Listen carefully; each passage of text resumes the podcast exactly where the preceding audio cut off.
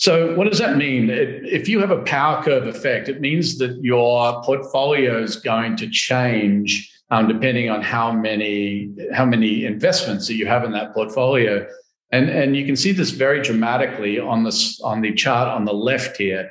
You can see that that green line there is basically a 100 um, investment portfolio, which is pretty typical of a VC. I mean, a lot of us in my first fund, I didn't even have that. I had 20 um, investment portfolio. So my my line on this graph would be even further to the left, and and uh, and, and what we've decided to do is actually follow that red line on the right. Um, the benefit of following the red line on the right is that you can expect to capture uh, more power curve effects.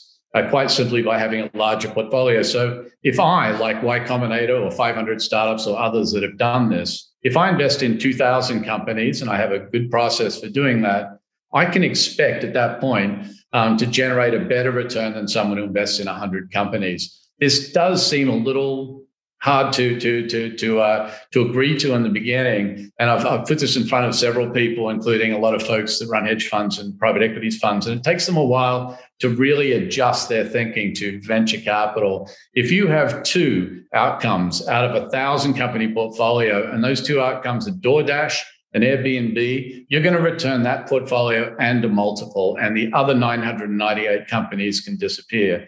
This is a critical part of venture. That's not quite true of most other asset classes.